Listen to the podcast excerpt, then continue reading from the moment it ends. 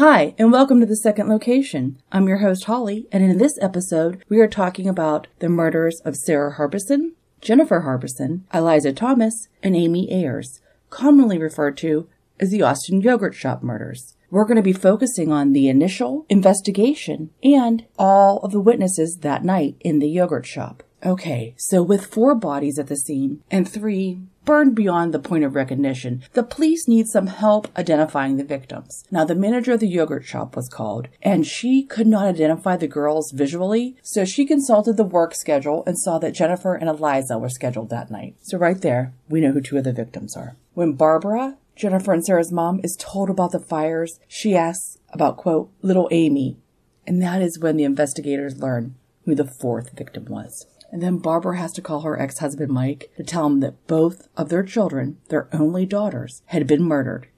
When Mike gets that call, all he can do is scream in horror and disbelief. His second wife, the girl's stepmother, she had to call Barbara back because she couldn't understand anything Mike was saying. When the police show up at Amy's parents' house, they knew immediately that something bad had happened to Amy, but they never thought that it was the worst. They never thought that their sweet little girl was gone.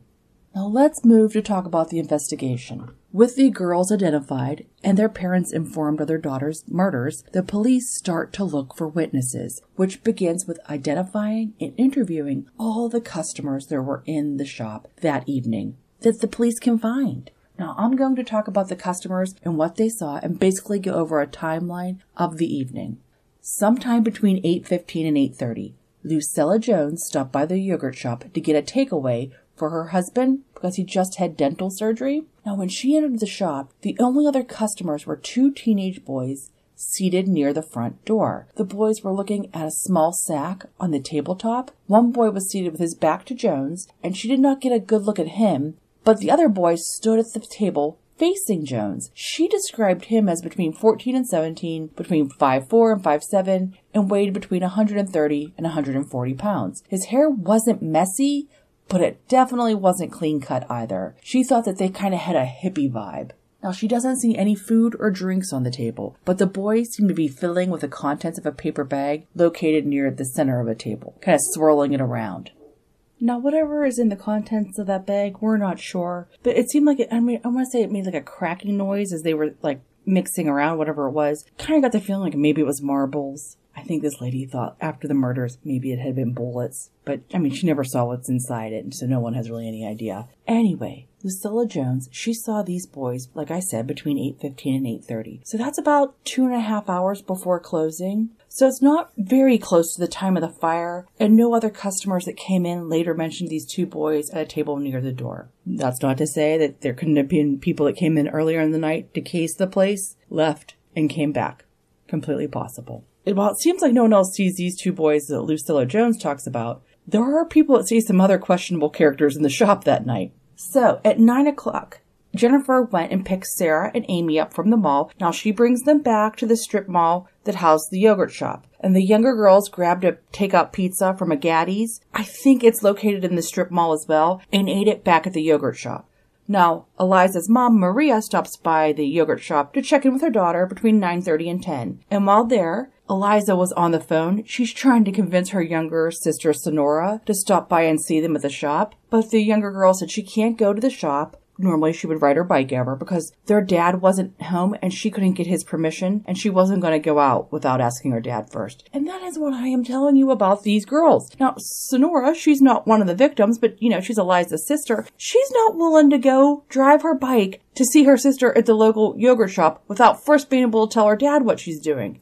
Good kids! So anyway, while Maria's there, Eliza introduced her mother to Sarah and Amy, who were munching on pizza, you know, together over at a table. And while Maria was visiting her daughter, a man named Daryl Croft. And I'm telling you, I love how this guy's name is spelled because it's Daryl, but it's spelled like Pearl with a D. So I almost want to say Dearl, but it's a Daryl, but everyone calls him Daryl. And I just think this is maybe it's a southern spelling. I don't know, but it's cute. He, now he is a former military policeman and he owns a private security company and he just popped into the shop that night and he was kind of a regular there. Now the car he drove had a rack of blue lights mounted on the roof, much like a cop car. I mean, he used it for a security business. So that makes sense. Now he knew Maria and Eliza from the gym that they all attended, and that always adorable Eliza. She had bumped into Daryl at the gym months back, and when he didn't immediately place her familiar face, she reminded Daryl that, I'm your yoga girl. I mean, seriously, that girl was so darn cute all the time. When Daryl entered the shop, he noticed a young man wearing a green military style jacket that looked like it had come from an army surplus store. Now, Daryl estimated this guy was in his early to mid 20s and he was between 5'10 and 6 feet tall and weighed about 155 to 170 pounds. Croft thought he looked fidgety and something just kind of seemed off about the young man. Now, Daryl was a former military policeman and owner of a private security firm,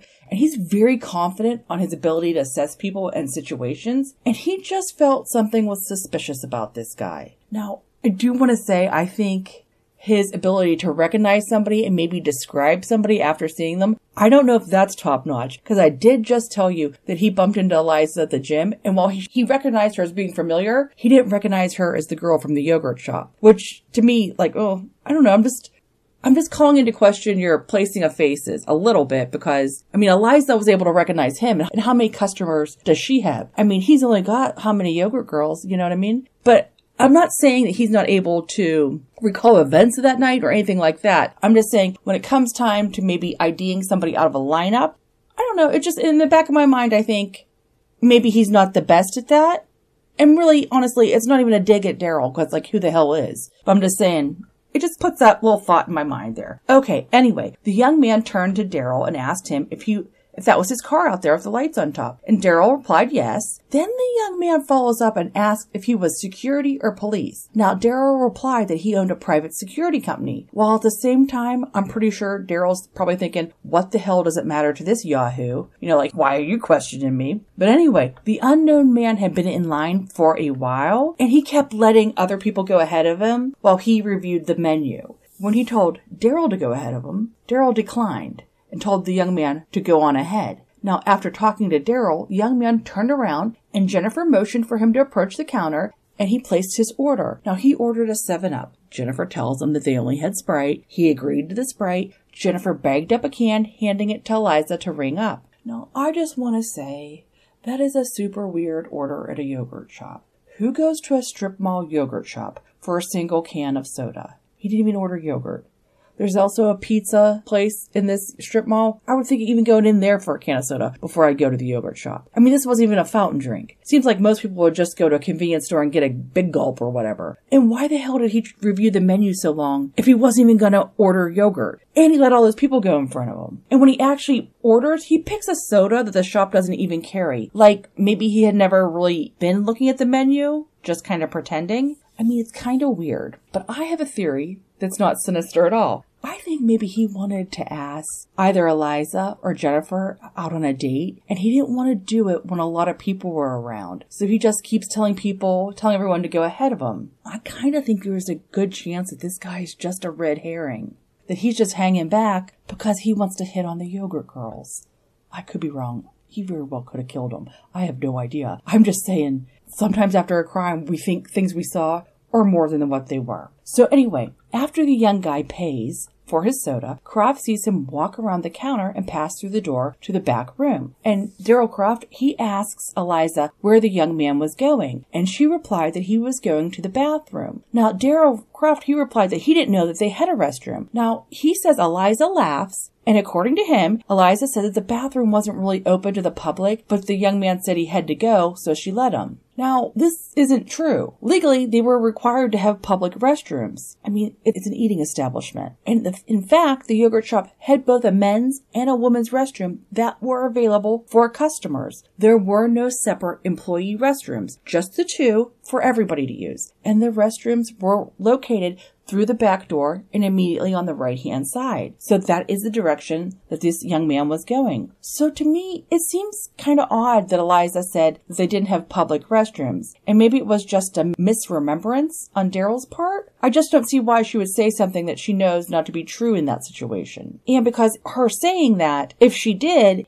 it gives more of a sinister implication potentially to why that guy's going in that back room. You know, it's the implication that the man was going into a place of the shop where the public was not permitted, you know, it kind of implies that he could have had motivations for going back there that weren't exactly pure. Like maybe he's going back there to hide.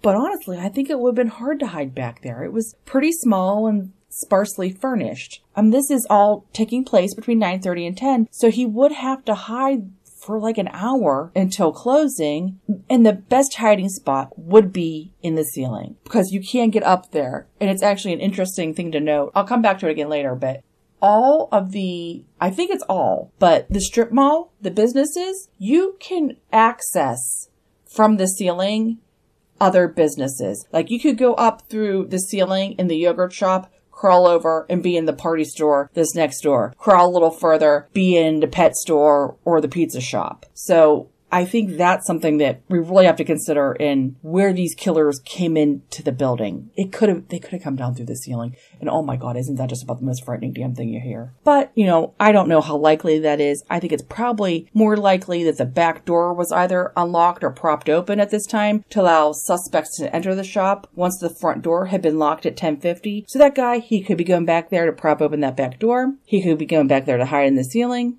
Or another likely possibility is the killers could have come in through the front door as customers while the place was still open. So anyway, we'll get into all those possibilities, but I'm just saying this guy goes to the back room and Daryl's thinking, what the hell? But anyway, Daryl orders, but when his order's up, he hesitates to leave as he is concerned about what exactly that young guy is doing back there. I mean, he's still not out. And he goes back there before Daryl even places his order. But once his yogurts are made, it's getting a little, you know, he tries to linger, but it's getting a little awkward. So he leaves. But the young man had thrown him off so much that he actually went to leave without his yogurt, which made them all laugh. You know, Eliza's like, get on back here, Daryl, yogurt, you know? And ultimately he left the shop with his yogurts. Now keep in mind that Maria, Eliza's mom, was there during this whole interaction. Now, Daryl reported this encounter to the police immediately after he heard about the murders the next day. Honestly, news about these murders, this is all over Austin immediately. And Daryl would describe the young man's voice as being surprisingly deep,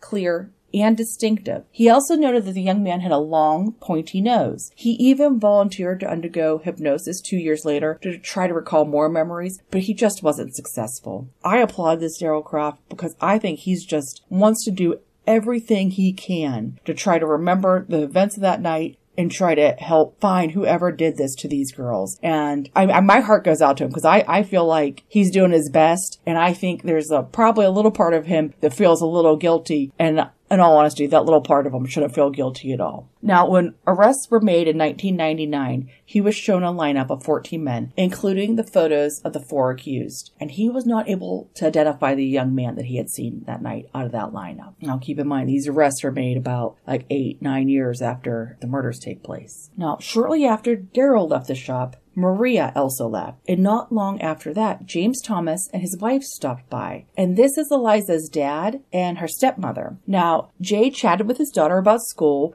and he noticed two girls in a booth with a pizza box, but he had never met the girls before, so he didn't recognize them. But this is almost certainly Sarah and Amy. I mean, Maria's mom had just seen them there eating pizza, you know, a few minutes before, and no one gets a pizza and takes it to another restaurant to eat without having connections, you know, the no outside food thing. So I think he sees Sarah and Amy there. Now, Jay and his wife, they stay about 15 minutes, and they did not see the young man that Croft had noticed. After the murders, lots of customers come forward to describe their experiences that night. One saw a strange van outside the shop between 10:30 and 11. I, this could be important. You know, that's closer to the time when the murders happened. And at 10:30, one customer saw a Hispanic or white man sitting in an old car just waiting, and when the customer left the shop, the car was gone well, all of this could mean nothing. Maybe the guy was waiting on somebody that was buying something at a store at the strip mall. But honestly, at 1030, every place is closed except for the yogurt shop. But maybe someone was in there grabbing yogurt and somebody was waiting in the car. So, you know, that could have happened. At 1042, Eliza rings up the last sale of the night. Only one hour later, all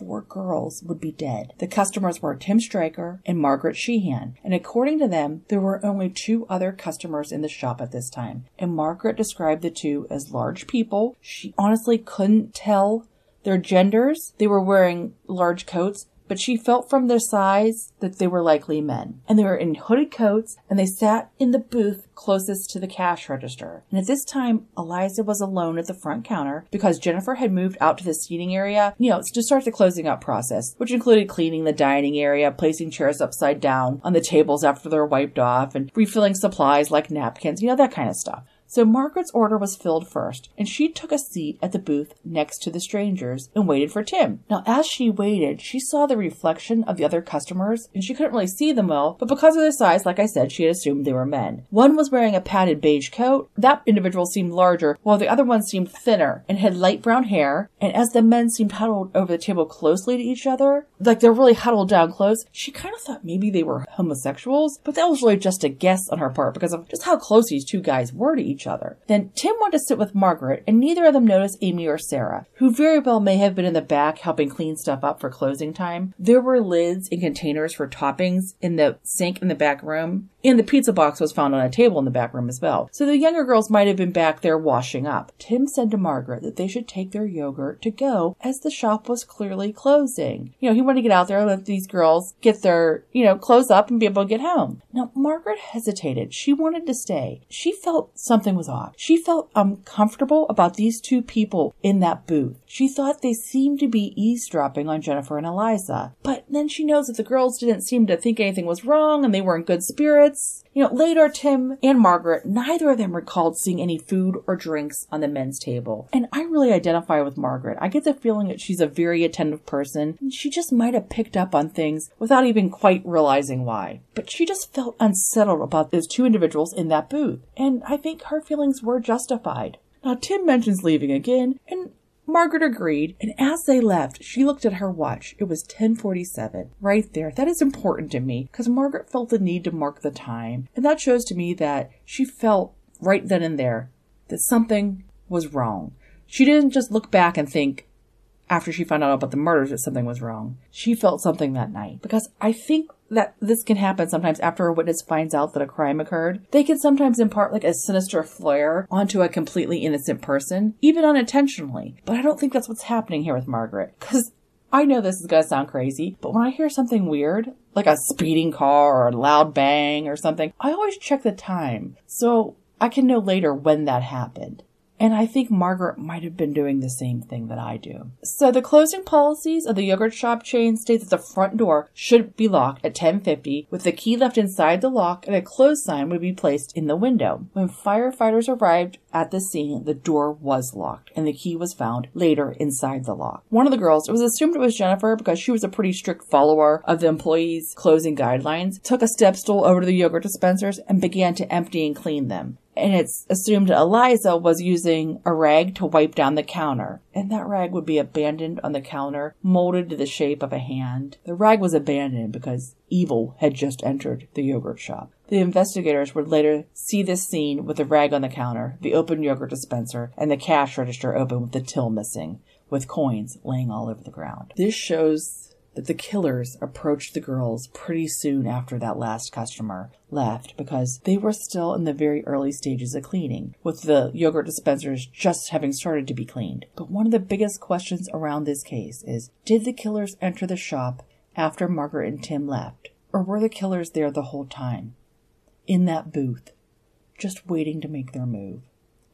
Of all the customers that night, Tim and Margaret are the most important in my opinion because it is very likely that they caught a glimpse of the murderers sitting in that booth. Today, this seems to be a pretty commonly held theory. It makes sense that the killers were already in the store because all the other tables had been wiped down, napkins refilled, and the chairs were turned upside down on the tabletops.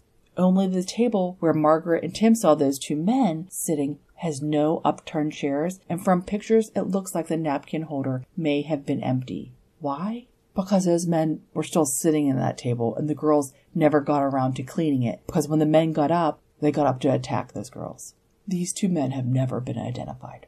That's all of our witnesses we have that came into the shop that night. The investigation and processing of the crime scene continues, and I will get into that part more when I talk about the trials. So for now, it's just a little overview of what was found. While the autopsies are being performed back at the crime scene, a shell casing was retrieved from a clogged drain under the sink near where Amy's body had been located. It's a casing for a 380.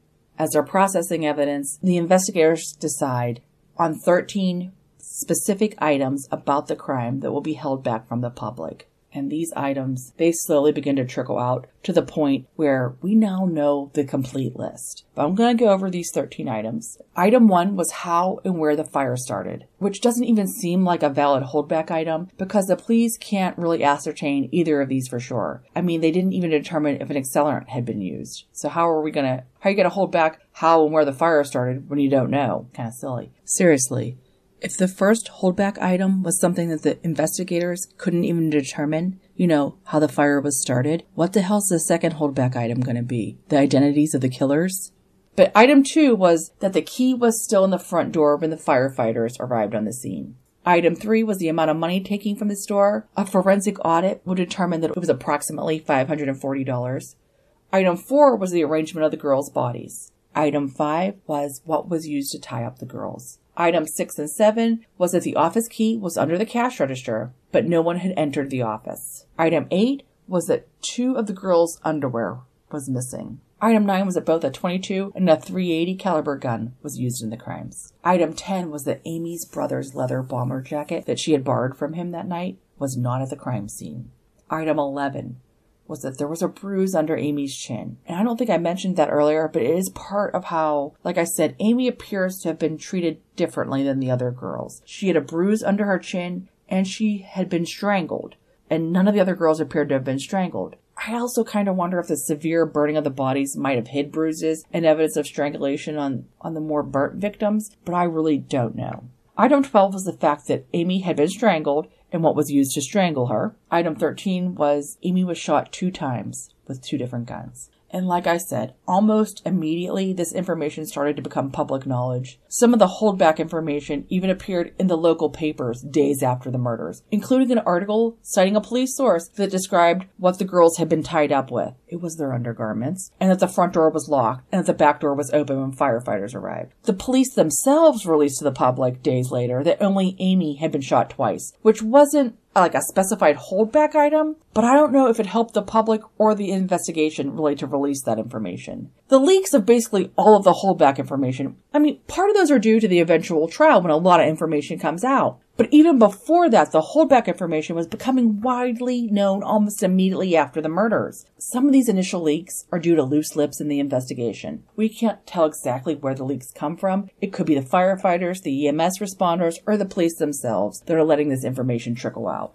Also, when people are questioned as potential suspects, some of this information comes out during the questioning, and it eventually ends up on the street, which is ridiculous. Holdback information should never be supplied to a suspect. I mean, it's the point of holdback information. It's how you confirm a confession, for God's sakes. But it happened here. And these leaks, they're really going to hurt the investigation. In the press, the police initially report that they believe the murders are related to crack cocaine. Like a crackhead looking for drug money, I think. But I mean, that makes so little sense. Because a desperate crackhead wouldn't think to set the place on fire to destroy evidence. So I just think that's a, hey, it's the 1990s, let's pretend all crime is related to crack or something. Anyway, a national dispatch was sent out across the country to all law enforcement agencies asking for any information about similar cases in other states. And to me, in my opinion, there are some similarities to the Las Cruces bowling alley massacre of four people in New Mexico in 1990. But there was no sexual assault in that case, but there was a robbery, you know, of a bowling alley, you know, a public business with multiple deaths by gun. And the killers set the place on fire before they left. And this was this had happened right before the bowling alley opened. So it's also like not at the height of business. Yogurt shop happened as they were closing. The bowling alley massacre happened as it was opening. Other than that case, which is also unsolved, I have no idea of any really truly similar murders. Now, the girl's funeral was held, and all the girls except Eliza were buried in the same cemetery side by side. At the funeral, friends draped FFA jackets over their white caskets. And it was a joint funeral, with over 1,500 people in attendance. At the graveside services, a song was played for each of the girls. And Barbara, that's Jennifer and Sarah's mom, she recalled if she ever died, young Sarah had told her to play The Dance by Garth Brooks at her funeral. So it was played. If Tomorrow Never Comes by Garth Brooks was played for Jennifer. And for our girl that loved Willie, the song played for Eliza was Seven Spanish Angels. And we all know that little Amy, she loved George Strait, so her song was Baby Blue. Barbara, mother of Jennifer and Sarah, she just maintained truly the most beautiful level of composure and insight, saying that whoever committed this crime was never loved enough. And isn't that just absolutely true? And when the girls' high school basketball team came to Barbara's home to comfort the grieving mother who had lost both of her children, she took the time and explained the importance to these young girls of not having unwanted children. And I'm not going to get into the abortion debate, especially in light of the Supreme Court's recent ruling, but I think very few people look at the idea of unwanted children from the side of the unwanted child and the impact a truly unwanted child can have on the world. These unwanted children don't get the childhood and love that a child needs. They become the monsters of tomorrow, you know, eventually murdering much wanted and much loved children. The investigation continues, and a task force was assembled to focus solely on this murder. Honestly, I listened to one podcast. I mean, I read books and I read articles, but I also listen to podcasts about crimes. And I listened to one that said they thought that Austin only had two homicide detectives at this time. And I was just like, that is like the dumbest thing I've heard. Because, like, it's a town of 500,000 people at this point much smaller than it is now. But do you really think a town of half a million people has two homicide detectives? And honestly, do any investigation on the case, and I know the name of four homicide detectives that work this case. I know the names of four people that work this case. So why would you possibly think they only had, this is a tiny department, they only had two homicide detectives? But anyway, so task force is assembled with more than two detectives.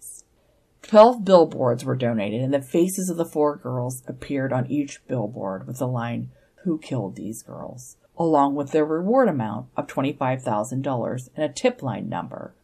Also, Who Killed These Girls? It's going to become a reoccurring I don't know if I want to say tagline, but reoccurring phrase used in relation to these murders. And it's also the title of a terrific book about this crime written by Beverly Lowry, which is really one of my main sources for my episodes on the yogurt shop murders. Anyway, back to the billboards. Not long after the billboards were posted, the TV show 48 Hours expressed interest in featuring the murder on the program and permission was granted, but the show didn't help develop any new leads. Now, at this time, the police started receiving confessions from wackos claiming all sorts of stuff that never happened. These type of confessions are fairly common in famous cases, but they are a megawatt waste of time and take away from the investigation, and they're not in any way harmless. So, while the police are dealing with all these false confessions, the FBI's behavioral science unit was called in to make a profile of the killer, and this profile would be published in the Austin newspapers. First, it starts with there's more than one killer, and one of the killers had a dominant personality. Now, the rest of the profile mainly describes this dominant killer. First, he has less than a high school education. He has a history of discipline problems, probably with anger issues, maybe combined with substance abuse issues. Also, he has little impulse control and will act out without considering the potential ramifications of his actions. The killer gets into fights, but he avoids fights that he may lose he either seeks weaker opponents or he waits to lash out when he has his friends around to help him. He has a history of unemployment or he's had to change jobs frequently because he's unreliable and he's got a volatile personality. He lives at home with either his parents or some type of other older figure, maybe a grandparent, has some level of a criminal record, could be fire related crimes, and he has a past that includes abuse towards friends and girlfriends or loved ones, especially women, such as abuse of his mother, grandmother, girlfriends, sisters. The suspect was familiar with the area around the yogurt shop, and he took very little pride in his own physical appearance. And when talking about this dominant killer, Lieutenant Andrew Waters said, he is under a tremendous amount of stress from fear of detection and apprehension because the commission of this crime may not have gone as planned. The offender is very concerned about the loyalty of his accomplices because he knows they regret their involvement in this crime. At a press conference, Sergeant John Jones said, It would be safe to say an apprehension is imminent. We're real confident this case will come to an end real soon. In reality, they had no idea who the killers were and no real solid leads, but the FBI had told Jones to project an air of confidence, to make the killers nervous, make them think that the police were closing in on them. In hindsight, it was probably maybe a statement that shouldn't have been made, or at least the parents should have been warned that it wasn't true. And perhaps they were. The statement didn't affect the case, so it doesn't really matter. And I kind of like to think of the killers thinking that they were in the crosshairs of the police. Let them be scared. They sure as hell scared those girls that night. You know, it's their turn. Days later, Jones would deny that he ever made that statement, and only years later would he admit he did make this statement, but he was following the suggestions of the FBI. And you know what? With the theory being that there was a dominant killer and a remorseful follower, this statement about being close to an arrest makes sense to me. To get that remorseful guy to confess and seek a deal and rat out on his dominant friend. It didn't work, but it could have, and I feel bad for Sergeant Jones. He caught a lot of shit for that statement, but it was a logical tactic. A composite sketch was made of the man that some witnesses had saw waiting in an older model light colored car outside the yogurt shop that night. And this car was waiting, it was after nine o'clock when the time when most of the other stores had already been closed. So it was a little suspicious, but we don't really know what this means. The guy could have been waiting for somebody that was inside the yogurt shop. But in a case like this, you take everything you have. The witness sat down with an artist and a sketch was made of this guy. Now, this sketch, it catches the eye of police officers that work in the sex crimes unit because they say they had a composite sketch of a wanted man in a rape case that looked very similar to the yogurt shop sketch. I want you to keep in mind, this isn't someone saying, we have a suspect that looks like that guy. It's two sketches that look alike, which is different, okay?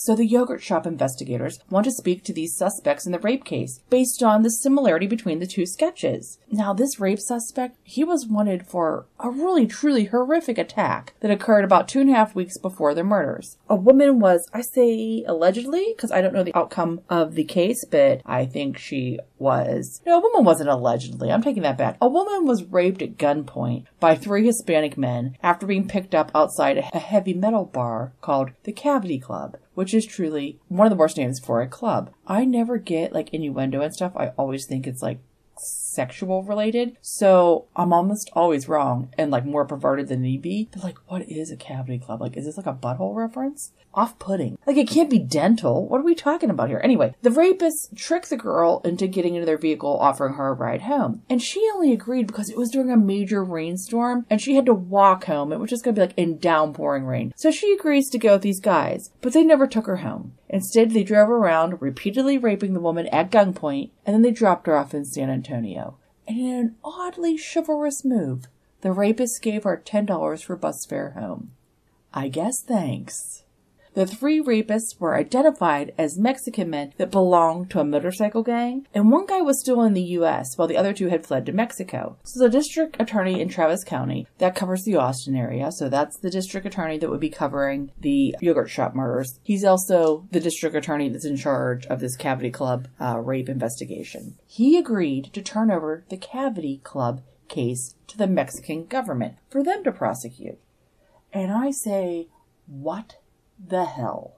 The crime occurred completely in Texas, and there is an open investigation of the murder of four teenagers where they want to question these guys. And I will say this I'm not even saying this because of the yogurt shop murders, but what happened to this woman is also horrific. She thinks someone's giving her a kindness, giving her a lift in a rainstorm, and three guys brutally rape her for hours and driving her all around town. This needs to be prosecuted. These people aren't okay people. But anyway, I don't want them loose in the United States. I don't want them loose in Mexico. You know what I mean? Like, just because they left the country, I'm, I'm not like, oh, I don't care anymore. No, because they're going to be doing shit to the people down there in Mexico like this. You know, you don't just attack a woman and gang rape her and you're like, never do anything bad again in your life. You don't just do that. You're like, but other than that, he was a, he was a gentleman. So in my opinion, this agreement where the Cavity Club case will be taken over by the Mexican government is, I, I don't know how to say other than I just think it's stupid. I mean, what the hell did Travis County get out of it? They were allowed to file an order of detention that, if granted, would permit the U.S. authorities to question the men about a different crime, in this case, the yogurt shop murder. But in reality, the authorities in Texas struggle to ever get access to this men. It just seems like a horrible deal. But Mexico was refusing to extradite them, and this was the only option. And I really think that it bungled the whole Cavity Club rape case because these men should have been tried in Texas for the rape and they weren't. And I just feel like the rape victim was totally ignored. Where is the punishment for these men? They committed their alleged crimes in Texas. They should face punishment there, not in Mexico. because the sentences in Mexico are much shorter than here, and you can bribe your way out of jail. How the hell does that rape victim feel when she hears this? Does she have to go to Mexico to testify? It's insanity. Also, now the Austin police have to go through the channels of the Mexican government if they ever want to talk to these guys about the yogurt shop murders. Honestly, their potential connection to the murders is tenuous at best. The composite sketch of one of the alleged rapists looks very similar to a composite sketch of a guy that was sitting in a car outside the yogurt shop that night. I mean, it very well could be nothing. It was a single guy in the car that night outside the yogurt shop at the strip mall, and I think it had to be at least three attackers that killed the girls inside the shop based on the how the girls were controlled. Even if we don't get into DNA and all the DNA that's left at the crime scene, I don't think one man would be able to physically subdue four girls in the way that happened that night. Now, I do understand once you have a gun and once you have control of one of the girls, you have control of all of them. I just think when they saw things where they weren't getting out of there, I think the girls would have done something. I don't think one person could have done this. Also, when science advances and we get more DNA uh, results, the rape kits and DNA tests from the bindings on the girls will prove that there were at least three male killers in the yogurt shop that night, not one Mexican, you know, sitting out in a car. In October of 1992, two of the Mexican men were arrested for the yogurt shop murders in Mexico, and they were also charged with the Cavity Club rape. Now, these are just the two men that had fled to Mexico. The man that had remained in the United States, he is never apprehended. That third suspect, still at large. We never get him. He never gets tried for the Cavity Club rape, and he never gets, I don't think he ever gets questioned. No, he doesn't. He never gets questioned about the yogurt shop murders either. But see, Mexico is refusing to extradite these guys that, you know, they just confessed to the yogurt shop murders. But Mexico refuses to extradite them because they would almost certainly face the death penalty here. And Texas actually executes people. It's not one of those states that has the death penalty and it's, you know, effectively a life sentence. In Texas, when you get the death penalty, you get the death penalty. And there are lots of countries that oppose the death penalty and won't extradite accused persons to the U.S. because of that. But generally, an agreement is made between the U.S. and the foreign country where we agree not to seek the death penalty in that specific case. Now, I don't know if that was offered here, but I would like to think that it was. I mean, I strongly oppose the death penalty, and I know that the victims' families were okay with it. That's their decision, really, because I really think if there was ever a case for it, it's this case. But really, the main motivator here should be just getting these killers off the streets forever. So if you have to take the death penalty off the table to get access to these guys, take it off the table. I honestly don't think that we should ever have informed the Mexican government that these gentlemen were suspects in the yogurt shop murders. I think we should have left it at they were the suspects in the Cavity Club rape because I feel like there's a chance we could have extradited them back to Texas if Mexico thought they were, I'm going to say only it's in quotes, only facing rape charges and not murder charges, which would end up in the death penalty. I also am not 100% sure I'm right with this. Mexico might want to handle this stuff themselves, but I think if they thought it was just going to be I keep saying just, but you know what I'm saying here. I'm not minimizing the rape, but I mean, thank God the gal that was assaulted in the Cavity Club attack, she's alive. So, you know, I'm I'm not minimizing what happened to her, but I'm sure she's happy she made it through it. I mean, I'm happy too. But my point is, if they thought it was lesser charges that wouldn't involve an execution, if they had no idea that we thought they were hooked up with the yogurt shop case, maybe they would have handed them over. And I don't know why Texas is just showing their hand. First, they're letting all the holdback information slip out, and then they're giving an excessive amount of information to the Mexican government. They don't need to know this shit. They don't need to know anything about this potential relation to the yogurt shop murders. Okay, so one of the Mexican suspects actually confessed to the murders in front of reporters. Then the Mexican government made an announcement that the accused had, this is a quote, forced the girls to submit. Then he raped them, tied them up, and shot them. This statement ran on the local news channels in Austin. The police in Austin had been holding back the fact that rape was involved in the attack. I also don't know if they had ever mentioned at this point that the girls had been, some of the girls had been bound. But what's important is this is how the families first found out about the rapes on the local news. Thank you, Mexico. Wait, I misstated that. I meant to say, fuck you, Mexico. You couldn't have handled this in a worse way. The sexual assaults weren't exactly an example of information the police were trying to hold back. It wasn't one of the 13 key pieces, but it wasn't information that was publicly known beyond this point, and it wasn't something that the families had been told. And this is the first time the families hear of this, and they get the first time they truly get confirmation that there had been some level of sexual assault was when the four suspects are arrested and the indictments are sought after them about like eight, nine years after the murder. So I just don't like how this happened at all, how they heard this. And I don't like the fact that there's no confirmation for them either way at this point. It didn't need to be said. That's all, Mexico. It didn't need to be said. Now, down in Mexico, they have a detective from Austin. And now this guy, he requested that Chuck Myers, you know, the guy from the ATF, come down as well. And he brings along two detectives that speak Spanish to help with interpreting because they're going to question down in Mexico. They're going to finally get to question these two guys that are in custody. Now, the head of the Austin task force, John Jones, he, I think he's like, honestly, I think he really wanted to get his butt down there, but he had to remain in Austin because they didn't want to see him going down there. Press gets wind of that and they're going to blow this up to being maybe a bigger lead than it actually is. So I get the point of not sending him down there, even though he wants to go. Because personally, I would want to go too. I wouldn't get my personal opinion and take a what face to face what I feel if these people are telling the truth or not. So anyway, we got three detectives from Austin down in Mexico, and we got Chuck Myers from the ATF. And while they're questioning these guys, Investigators in Mexico requested that Jones release the full autopsy report to the Mexican officials. Jones doesn't want to do this, and he absolutely refuses. And I think this creates a little bit of friction between Jones and the other detectives on the case. But honest to God, he was 100% right. I think that everything in that report, once it got down to Mexico, it's going to leak to the press. I mean, they'd already leaked about the fact some of the girls were sexually assaulted. The officials in Mexico could have fed information to these guys and beat confessions out of them, and the case would be considered solved and closed.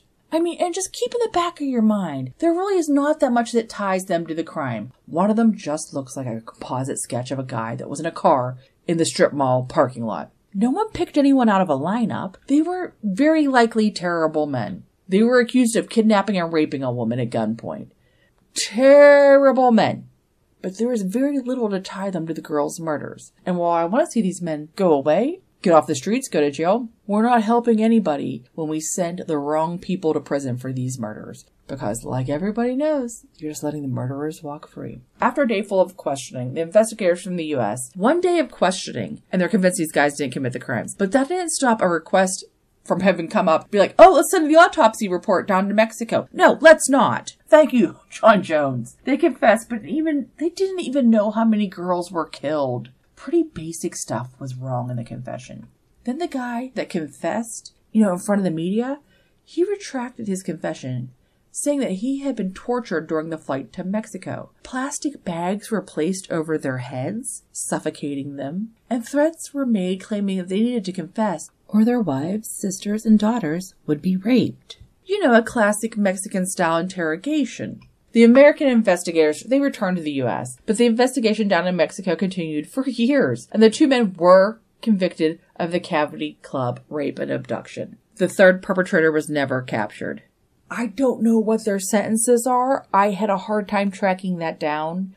I did put effort in, and if people want me to go back and put more effort in, I, I will try harder. But um, I don't speak Spanish, so that's a difficulty in reading things.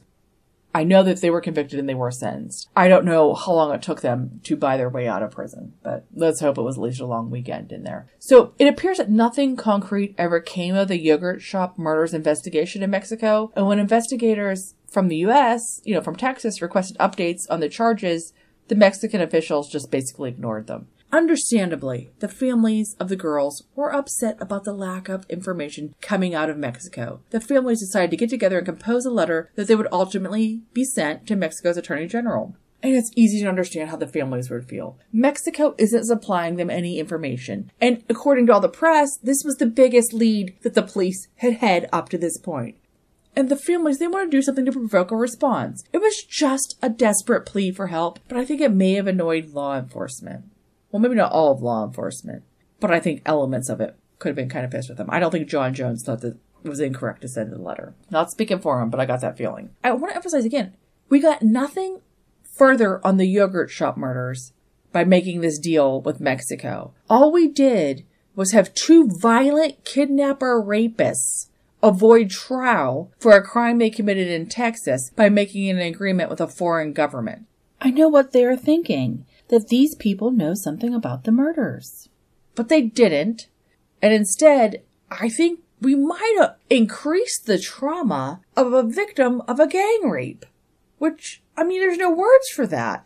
you got nothing for further hurting somebody a lot more than need be and acting like their crime that happened to them wasn't good enough, that there were more important crimes.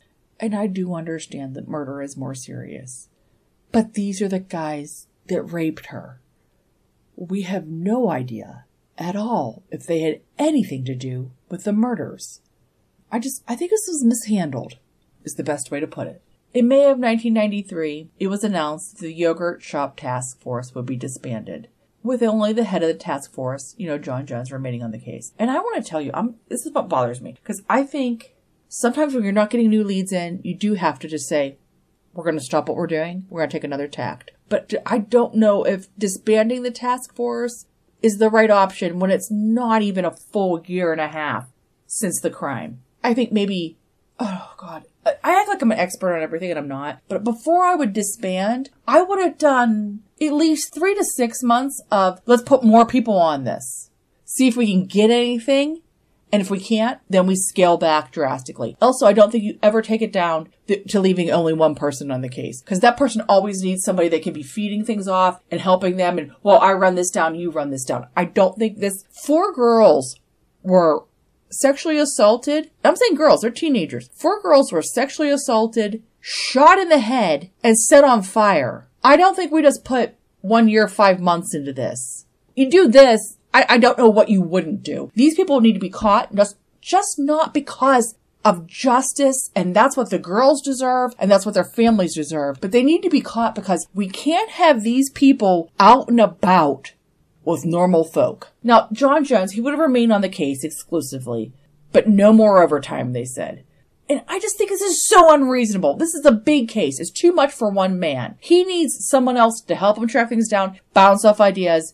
But on the other hand, I will say the task force hadn't produced any results, so was it worth it? They had eliminated a lot of things. They had tracked out, they were getting all these tips in the beginning, and they had eliminated people. That's something. And Jones, he protested this change, saying the task force was necessary to follow up on all these leads. Cause not all the leads that initially came in, it's not like they had exhausted all those leads. There were more that needed to be investigated. And the higher ups, they responded by letting Jones work overtime hours on the case, which I like that for Jones. He deserves some overtime. He seems like the guy would work it regardless of whether or not he's going to be paid for it. He took his case home with him, is what I'm going to say.